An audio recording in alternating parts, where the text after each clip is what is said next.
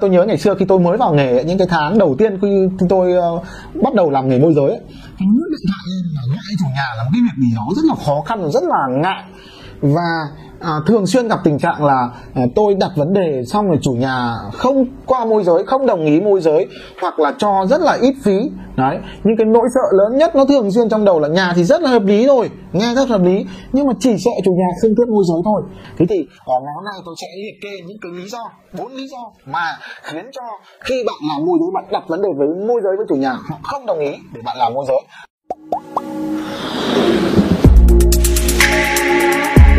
Vâng, xin chào anh chị em, những người đang làm môi giới bất động sản.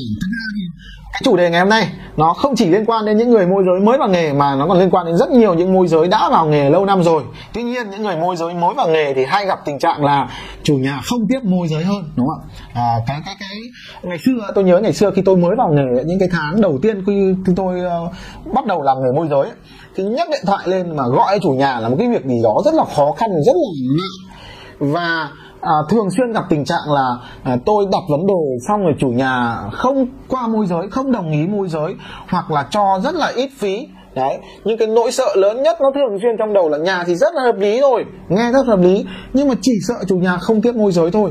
Đó, thế thì qua rất nhiều năm kinh nghiệm và tôi đúc kết được là lý do tại sao mà hồi đấy tôi gọi điện, tôi đặt vấn đề môi giới, họ không cho tôi môi giới.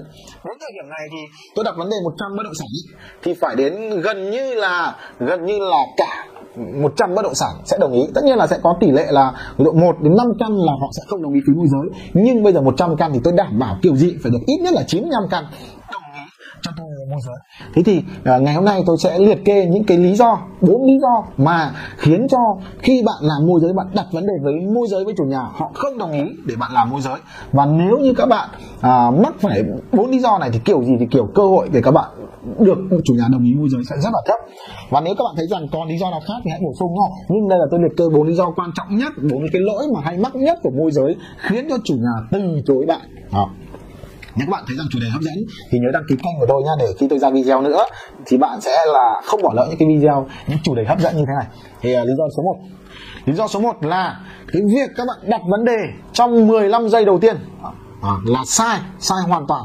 Tôi ví dụ như này bạn đặt vấn đề có những người ông làm môi giới thì ông lại hỏi như thể là người mua ấy và các bạn tôi nhớ, các bạn lưu ý nhá, chủ nhà họ nghe rất nhiều môi giới rồi. Nên các ông chỉ cần nói tầm 5 10 giây, các ông mở mở miệng ra đặt vấn đề thôi là chủ nhà họ đã linh cảm được ngay là ông là người mua hay là môi giới rồi. Nên ông lưu ý cho tôi nếu ông là môi giới thì tất cả vấn đề là môi giới luôn đi. Đừng lòng vòng giả vờ là người mua nữa. Thì họ tin lắm, chủ nhà được huấn luyện nhiều lắm. Họ mới bán một ngày một ngày hai có thể họ không cảm nhận được bạn là môi giới nha nhưng mà họ đến bán đến sau một tuần một tháng một năm rồi ấy. Họ nghe đến người đã môi giới rồi ấy thì bạn họ nghe giọng bạn họ đã linh cảm được ngay họ thể đoán được ngay.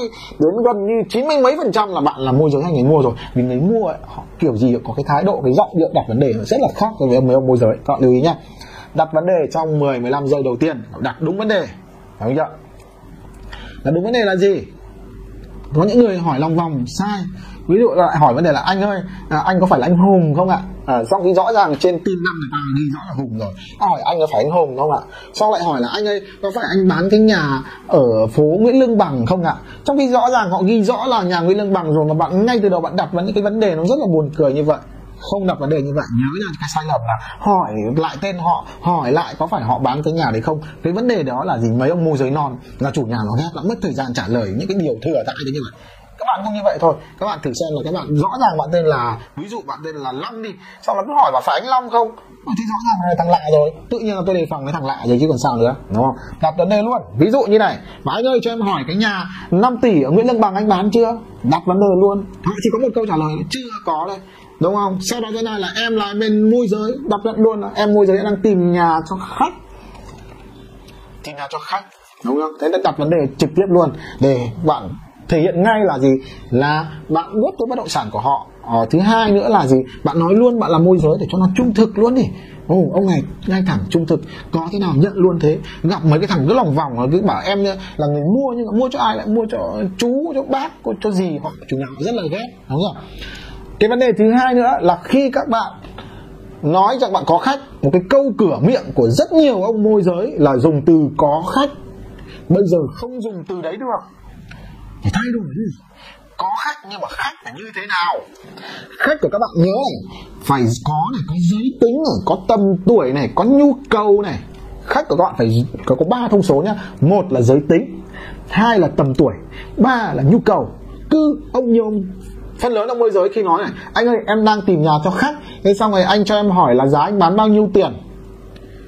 Thế thì chủ nhà các bạn hình dung nhá họ nghe đến 10, 15, 20 ông nói câu đó họ biết là ông này chào khách gì cả lại bịa lại nói phép. Thế thì tôi không trả lời tôi phải giải tán cho nhanh. Hình dung không? Nhưng nếu các bạn nói đặt vấn đề như này em uh, có uh, hai bà vừa bán nhà xong.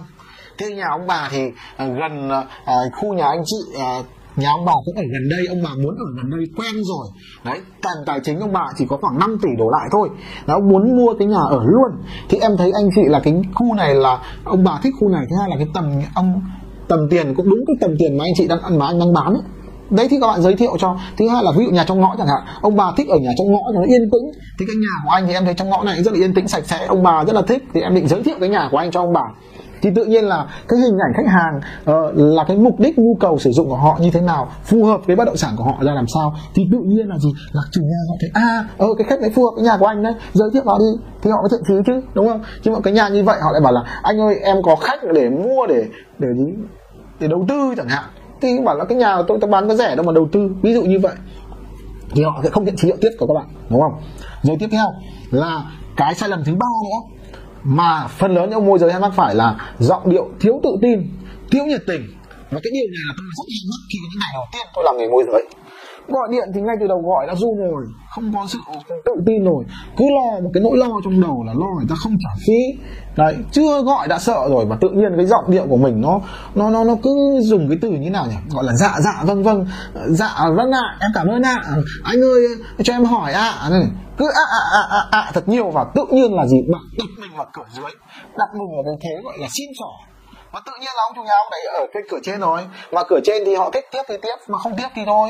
Mà thường ấy thì ừ, họ cảm nhận rằng cái sự tự tin của bạn không có nó cái chất lượng của bạn không có thì bạn mới không có sự tự tin chứ. Thì họ cảm nhận là môi giới này cũng bình thường thôi. Thôi giải tán mất thời gian làm cho thì có khách mà cứ bịa là thế thôi họ có họ sẽ từ chối bạn. Nếu bạn cứ vâng dạ thật nhiều mà ờ, mà cứ ạ à thật nhiều mà là kiểu gì thì kiểu họ sẽ không đánh giá cao bạn nhé cái lỗi thứ ba. Ít ạ à thôi ít vâng dạ thôi. Hãy nói mạnh dạ dứt khoát anh ơi thế bây giờ là em báo khách là bao nhiêu tiền? Ví dụ 5 tỷ ok được. Thế bây giờ thì uh, anh dự kiến là cái giờ nào anh xem được anh mở cửa được để em báo khách chẳng hạn. Đấy.